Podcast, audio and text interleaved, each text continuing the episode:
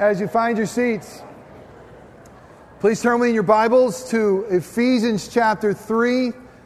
We're going to be looking at the church, the mysterious bride of Christ, and what the Father thinks of us. We're going to be looking at Ephesians 3 and a couple verses there, uh, 8 to 13. We're also going to turn to the book of Acts, Acts 2. Uh, so, for those of you who uh, have your BIBLEs, you may want to put something in Acts 2, and we'll be back and forth between there and Ephesians 3.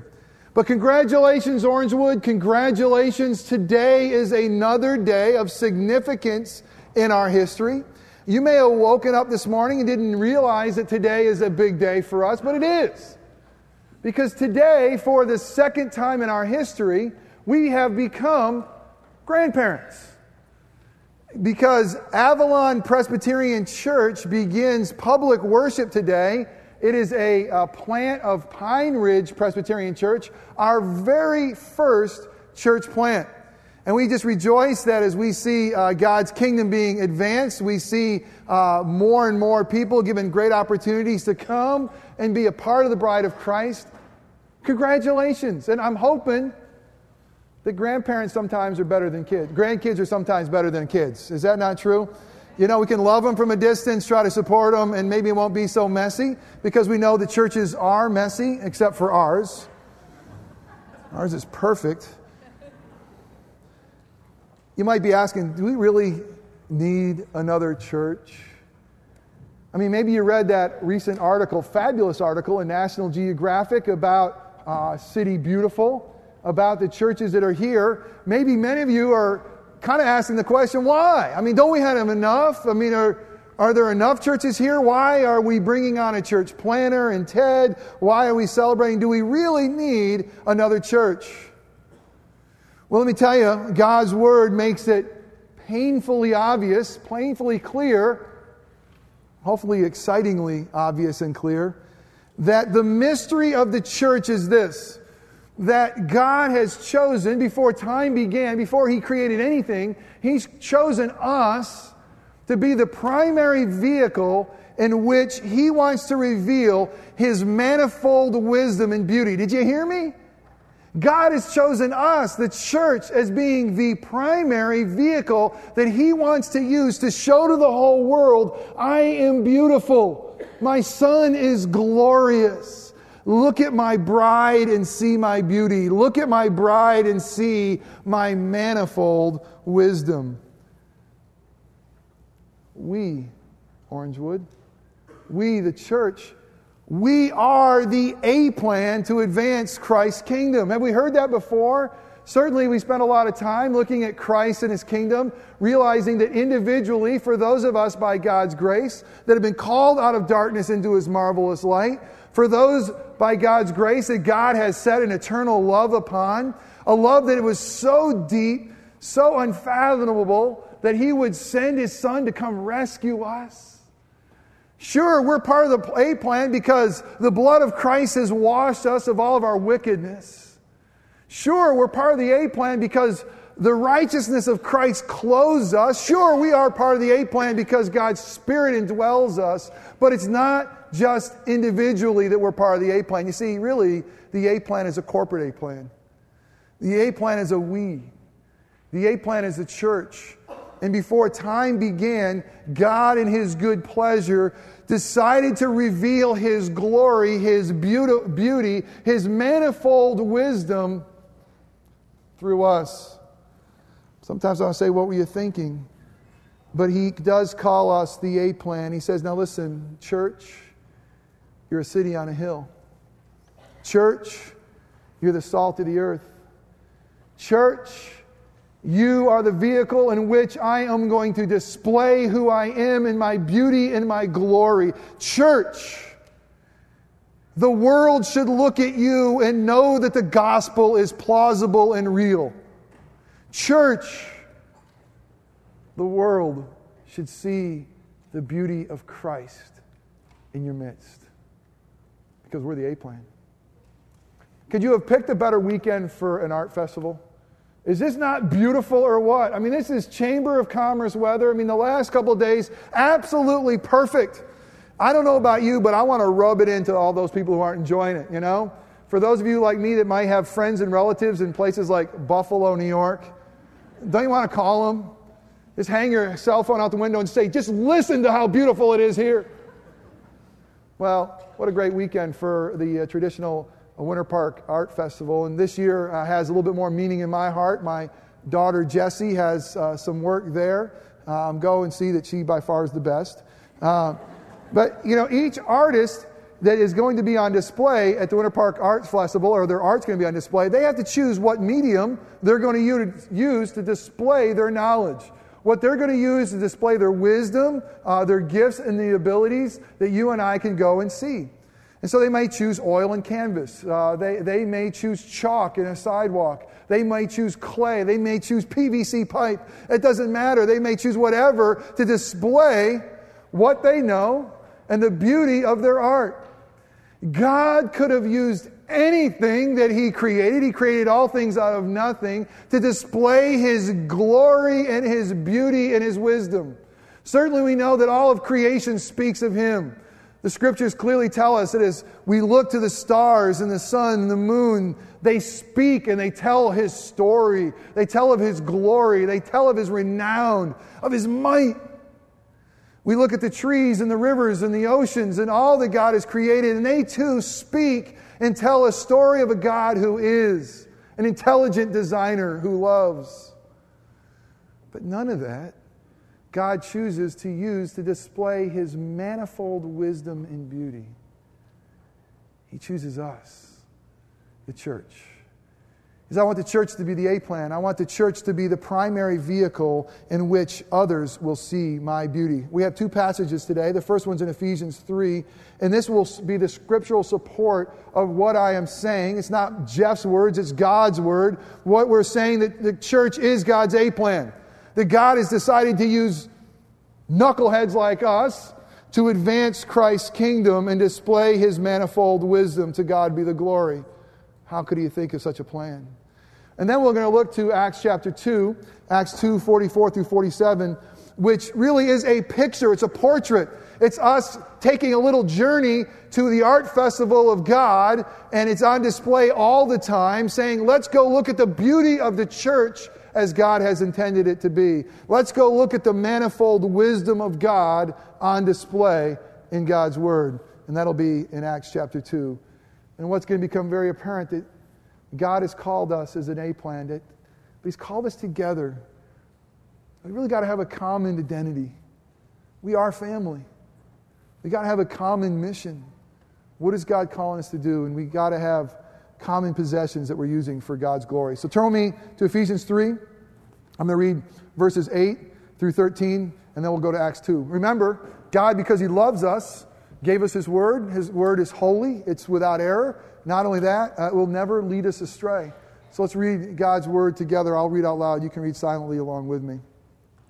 To me, Paul writes, to me, though I am the very least of the saints, this grace was given to preach to the Gentiles the unsearchable riches of Christ. Here's what Paul says I don't deserve this. Really, of all the saints, I'm the low of the low. I used to persecute the church, hate the church, try to kill the church, and yet, unbelievable, God has called me to be an ambassador with a specific message to go to the Gentiles to tell them of the unsearchable riches of Christ Jesus. Now, unsearchable doesn't mean that we can't discover them or we can't delve deep into them. Unsearchable means here that we can never find the bottom of the riches of Christ. Do you know the riches of Christ? Do you know the riches of Christ? Though he were rich, he became poor for us. Do you know the riches and beauty of Christ? that for sinners like us, he would demonstrate love, that he would stretch out on a tree and bleed so that we could be cleansed and whole. Oh, do you know the riches and the beauty of Christ, that he would robe us in his righteousness, that he would call us his own, that he would give us the gift of the Holy Spirit? Do you know the unfathomable riches of Jesus? If you do, your heart will sing.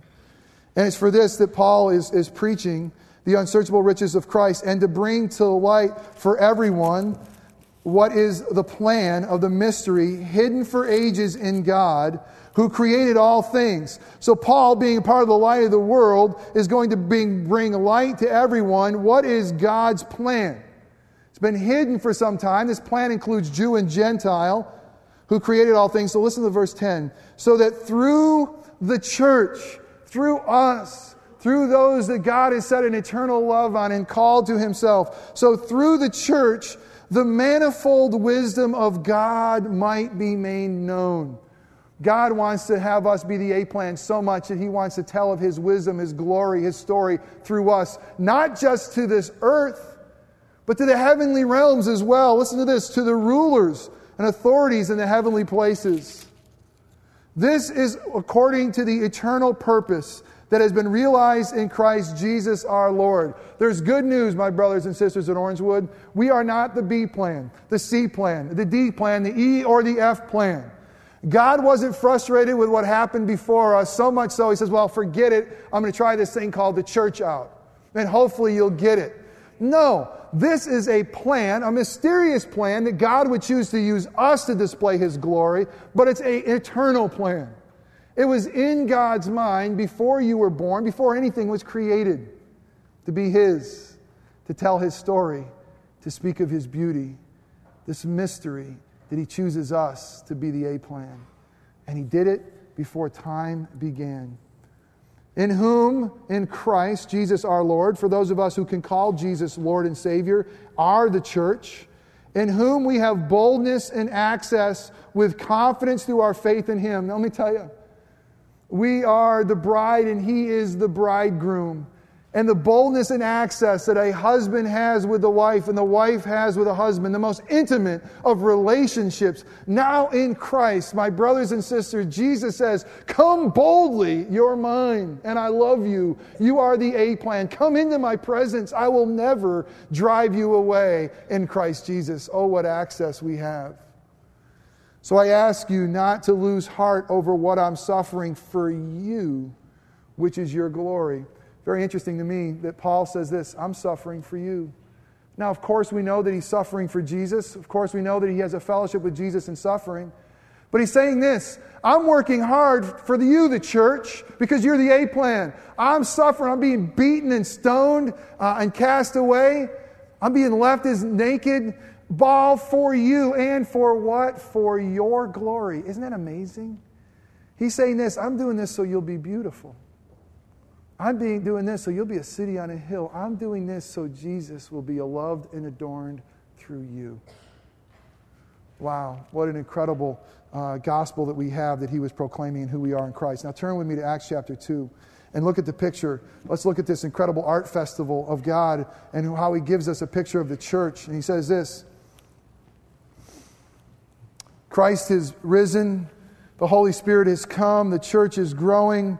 And this is what happens. And they devoted themselves, the early church devoted themselves to the apostles' teaching and fellowship, to the breaking of bread and the prayers. And awe came upon every soul. And many wonders and signs were being done through the apostles. And all who believed were together. And they had all things in common. Talk about being in awe. God was doing some miraculous stuff. And they knew that they were family. They knew that God had chosen them to change the world and broken people like us. They knew that although they were red, yellow, black, and white, although they had different gifts and abilities, that they were one in Christ Jesus. They had the name of Christ. They were Christians. And because of that, they had all things in common. And they were selling their possessions. And this is what happens when the Spirit comes and we realize that we are one in Christ. This is what happens when the church catches fire to the mission God has for us. And they were selling their possessions and belongings and distributing the proceeds to all, any, as any had need. And day by day, attending the temple together and breaking bread in their homes, they received their food with glad and generous hearts, praising God and having favor with all the people. And the Lord added to their number day by day those who were being saved. Let us pray. Oh, Father God, it's amazing to think that we're the A plan. That we together, God, come and remind us and speak powerfully. Father, we need to hear the shepherd's voice.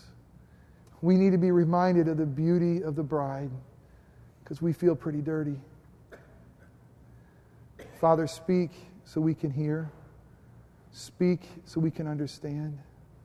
Speak so that we can be broken and built up. Speak so that we can be empowered. Father, forgive the sinner, the sins of the sinner that sits before you. God, use a broken vessel to declare your beautiful truth. All for your glory, we pray. Amen. Okay, how many of you all watch 24? 24 watchers. It's okay. Go ahead. You can raise your hand. How many of you have ever even seen one episode of 24? Anybody ever seen at least one episode of 24? 24 is the only series that Katie and I watch. We got addicted into it a couple of years ago, about a year and a half ago. We watched, and we had friends who say, You got to watch this. It's incredible. And sure enough, we got hooked. We've gone back and we are now in the third season. We've watched the first two seasons. We're in the third season. We're watching the current season. And by the way, sometimes we get really confused. Is this happening now? Did it happen later? What in the world's going on? But 24 is about a series around a guy's life. The main character is named Jack Bauer. He's a CTU uh, agent, um, uh, a CTU agent that saves the world every week. And he saves the world every week in an hour span. It's amazing. Millions of people hang in the balance, and Jack Bauer is the man. And it's so convenient to Jack. He not only saves the world, he does it in a time where you know, like right at like 58 to the hour, the best stuff's coming. He always waits to make sure the best stuff comes right, right on the top of the hour. It's amazing what he does. But really, if you don't know Jack Bauer, probably the best way to describe him, it, it has been said that Superman and Jack Bauer got in a wrestling match and the loser had to wear his underwear on the outside of his uniform. if you didn't get it, ask the person next to you. You know, in a lot of ways, I think Jack Bauer represents the church. In a lot of ways, I think he represents our mindset. You know, Jack Bauer, I mean, he's a hero, he's a superhero, he's a savior, a world savior, but he really doesn't like authority. He really doesn't like anybody else to do it, uh, to tell him how to do it.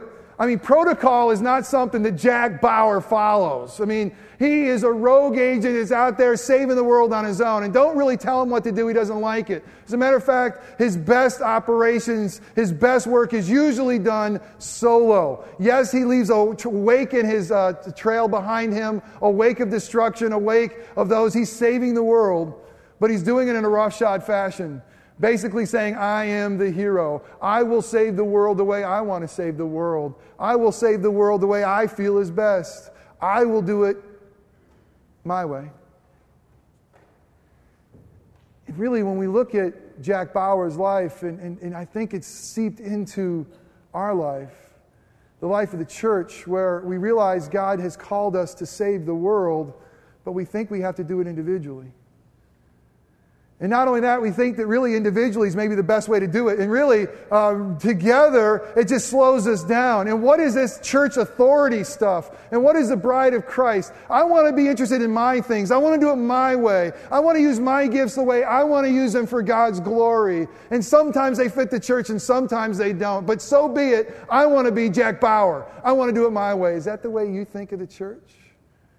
I mean, really, are we a bunch of individuals called to save the world and we're not going to do it on our own? And no matter what other authority tells us, no matter what God has for us, let us be the Lone Ranger. I think we live in a mentality right now in today's day the individual knows best. And there's no more submitting authority, there's no more greater good of community, Lone Ranger time. We see the church, not an individual, the church is God's A plan to advance Christ's kingdom. All right, spring break time. Great time to go see NASA. How many of y'all have been over NASA? Two of y'all. Wow, I mean, that was delayed. Have I been to NASA? Have I? Oh, oh yeah, I've been to NASA. I'm glad you enjoyed it. All right. Well, really, if you haven't been, let me encourage you to go. It's pretty mind blowing because NASA is really man's A plan to send people to outer space. If you want to go to outer space, you want to enjoy space travel, the vehicle that you got to use is NASA. It's really your best chance to get there. Man's A plan for space travel is NASA.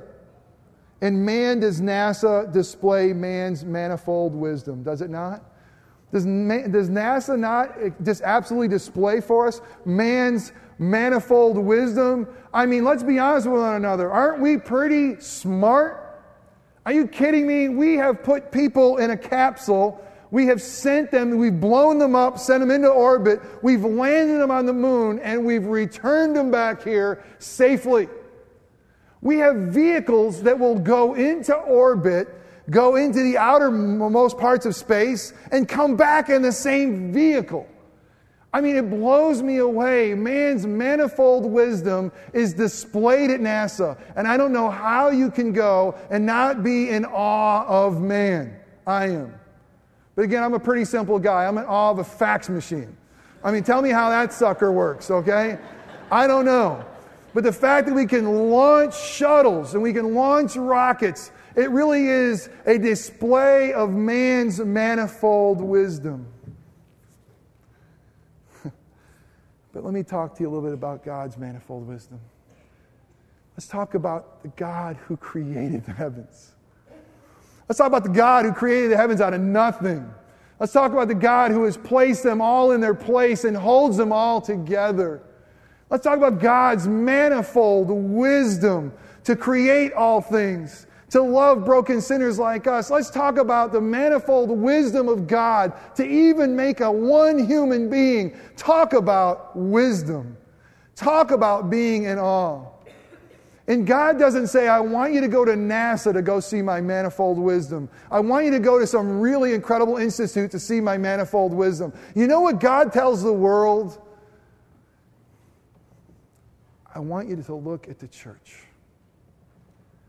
And I want you to be in awe of the wonder and the beauty of the God who is. The wonder of a God who would lower himself and become one of us. The wonder of a God who would send his son to wash us. The wonder of a God who would die so that we could live. The wonder of a God who could be broken so we could be healed. The manifold wisdom of God is on display here. This is the primary vehicle, this is the A plan that God has used to advance his kingdom. In Houston, we have a problem. I mean, truthfully, church, we have a problem. Uh, we are in peril, and we need all hands on deck to safely get this vehicle home. If the church is God's number one plan to advance his kingdom, if the church is the primary vehicle that God is going to use to display his glory, all hands on deck. This is a call that we got to do everything we can to make sure she is beautiful. This is a call to say, you know what? It's no longer about being Jack Bauer. It's no longer about pet projects. It's no longer about doing it your way. It's no longer about what feels best for you. I mean, we're family. We're together. This is the A plan. We got to see what's best for the church and for the glory of the church. We got to work hard that she is beautiful and that we're using every gift we can to make sure that her mission is a success. You see, we are the A plan. In church, we have a problem. The church needs the brightest and the best to make sure she gets home safely. And so oftentimes, there's so many other opportunities, there's so many other uh, uh, ways to advance Christ's kingdom we see. We say, well, the church is just one of the vehicles, and there's a lot of really good things out there. And I know, and many of you are in many of those great things. Many of you have started many of those great things, and God is using them. And listen, feel God's pleasure in all of them. You really do. But you got to realize that oftentimes we are so spreading out the resources for the kingdom that the church just isn't as beautiful as she could be. And she's weak and she's limping. We got a problem. And it seems like we all have Jack Bauer mentality that we're just going to do it our way. But that's not God's will. It's not. We're the A plan. For our church to get it, And for us to be what God wants us to be, our church must have a common identity, first and foremost. We must have a common identity. We can't forget who we are. Red, yellow, black, or white doesn't matter. They're precious in His sight. Listen, Jew, Gentile, it doesn't matter. In Christ, we're His. Listen, in Christ, we're His. Do you know that? Do you have that identity of Christian? Do you have that name placed upon you by God's grace through the work of His Son? If so, you're my brother, you're my sister, we have a common identity. It's true, we're family. We are. We just can't just say it and not be it. We are. He calls us family. He calls us His family. He's the head. We're the body. He wants to work through us. He wants us to love one another. He wants us to carry one another's burdens. He wants us to hurt when one has cancer. He wants us to hurt when our marriages are failing. He wants us to hurt when we're impoverished. We're family. We have a common identity, one another. It's not being a rogue agent out on our own hoping to make it home. It's about a family sticking together. And aren't there times that it's just family time? I mean, parents, isn't there, are you sometimes so sick of what hearing your kids say, well, this is what so and so is doing, this is what so and so is doing, and you just want to scream out and say, you know what, it's family time. It's family identity. We got to focus right here. Man, I said focus on the family. We are. We are family. And listen, we need one another to function properly. Not only that, our church must pursue a common mission. We must have a common identity. We must pursue a common mission. We can't forget what God has called us collectively to do. Houston, the church, we have a problem. It's so difficult in a city like ours. Read that article from the uh, National Geographic about this city. It's so hard for us sometimes to have a common mission because it seems like everybody has their own. Is it not true? I mean, even the churches, they seem to be so spread out, and they, they, we want to do good things, and we want to have our resources go to the right things, and we want to make sure we're maximizing our dollars. And I tell you what, when you have Jack Bauer theology, you will take your dollars and use them the way you feel is best, the way you think the kingdom will be used the most. And God says, listen, the primary vehicle—the vehicle is the church. That should be your primary use of resources, that should be your primary use of time. That should be the primary way in which we advance Christ's kingdom. We should have a common mission. God has chosen the church to be a city on the hill, and He wants her beautiful. God has chosen us to be the salt of the earth, and He wants us to change community through the church. And if we take all of our resources, we go, and we take all of our missions, we go, we miss it, and we'll never be as effective. Everyone just seems to have sometimes their own agenda. And I think about some of the resources that we leave on the table at Orangewood. Like any great wife, and Katie is one, we walked yesterday and I was telling her what God was putting on my heart. And she, in love, was saying, Jeff, it's, you might offend some people. I said, You know, it's, it's not my intention. I promise you, I love these people.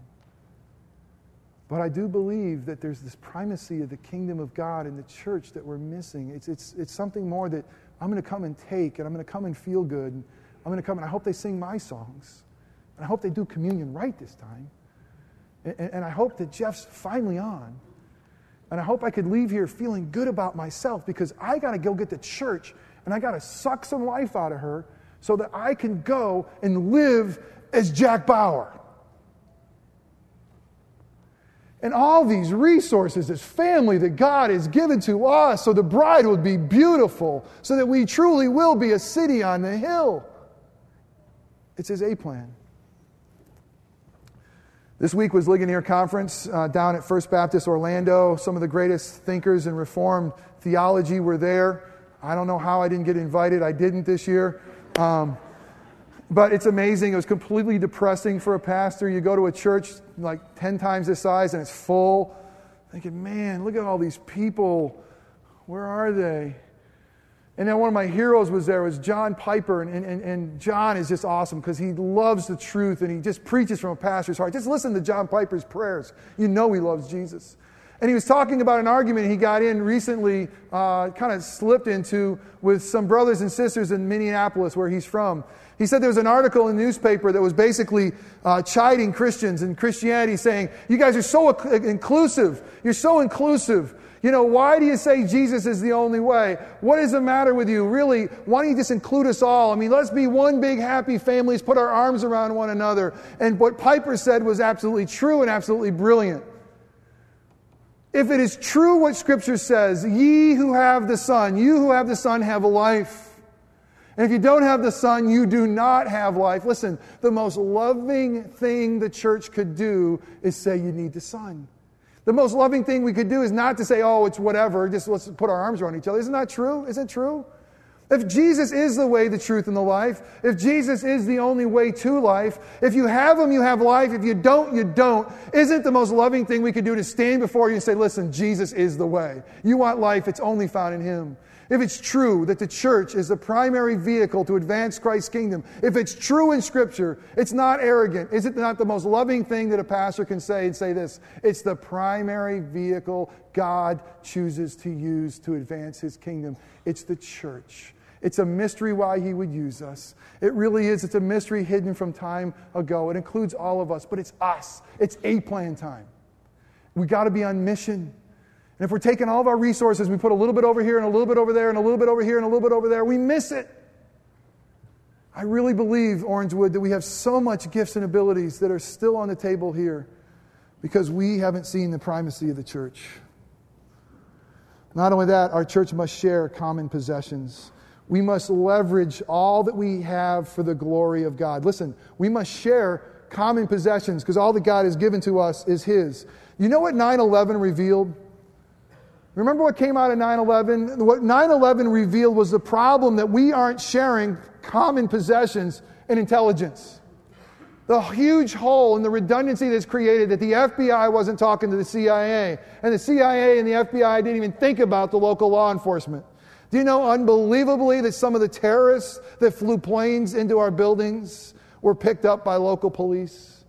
But intelligence was, was never passed down. It was never shared. Common possession was never shared for the advancement of Christ's kingdom. And that's how I feel right now we're living in. I feel like the CIA knows something, the FBI knows something else, the local church knows something else, and we all want to be Jack Bauer. We got to have a common identity of who we are in Christ. We have to have a common mission of being a city on a hill. And we got to have common possessions that we are sharing everything we have so there's not redundancy. So they're not holes. So we're not inefficient. And let me ask you do you think your little part matters in the bride of Christ? Do you think what God has given you before time began matters? Did you see the challenger? Were you there? I was. I, was, I, I watched. What brought it down? An O ring. An O ring. An O ring, one little part, caused a tragedy for failing to operate as it should have. Listen, the tragedy of the church is that she is not as beautiful as God wants her to be. And oftentimes, because leaders like me aren't making her beautiful, and I'm sorry. It's oftentimes like leaders like me have our own agendas. It's oftentimes like leaders of me care more about my name than his. I also think it's also members like us who say, I'm Jack Bauer, and I know that's best, and I know how to use my resources, and I'm going to do it my way. And the church suffers. Are you on the right bus? Are you dating the church or are you married to her? Are you really on the right bus? Have you committed to say, This is the vehicle that God has given me to be under authority, to be a part, to be loved on, and to give back? You got to be on the bus. And if you're on the bus, ask yourself the question Are you making the bus beautiful? Or are you there just for your own joyride? I mean, really, do you care about her beauty? And, and are you using your resources? Are we like Paul who says, I'm going to suffer for her glory? We need you. We need you. I want to see Central Florida changed. I really, really, really, really want people to love Jesus. And I, I want to see crime down. I want to see marriages healthier. I want to see more people in love with Jesus, and, and we're the vehicle. But we got to do everything we can to make her beautiful. Sometimes I think that we're kind of like stealing from mama. Let me come and get mine and go be Jack. We've got a great opportunity next week. It's a ministry fair. let me encourage you to come uh, with an open heart and asking God, what do I have? Bring it to Jesus. Is on all of our ministries. What's in your insert? It's a bulletin insert. Uh, pray about it. You know, my, my goal today isn't to make you feel lousy. My goal today is to try to preach truth. Thank you for all you're doing for the bride of Christ. Thank you for the ministries that you're involved in. Thank you for how effective they are. Thank you. I know they are. But just ask yourself the question Am I making the bride beautiful? Let us pray. Father, this is a call, all hands on deck. All hands on deck because we are your A plan to advance your kingdom and to show your beauty. I thank you that forever you are faithful, forever you have loved us, forever ever we are yours. Father, as we stand and we proclaim what we believe and we proclaim your love that is, endures forever, be pleased with us and make us beautiful in Christ so that your bride would be beautiful and the world would see your manifold wisdom. We pray in Christ's name. Amen.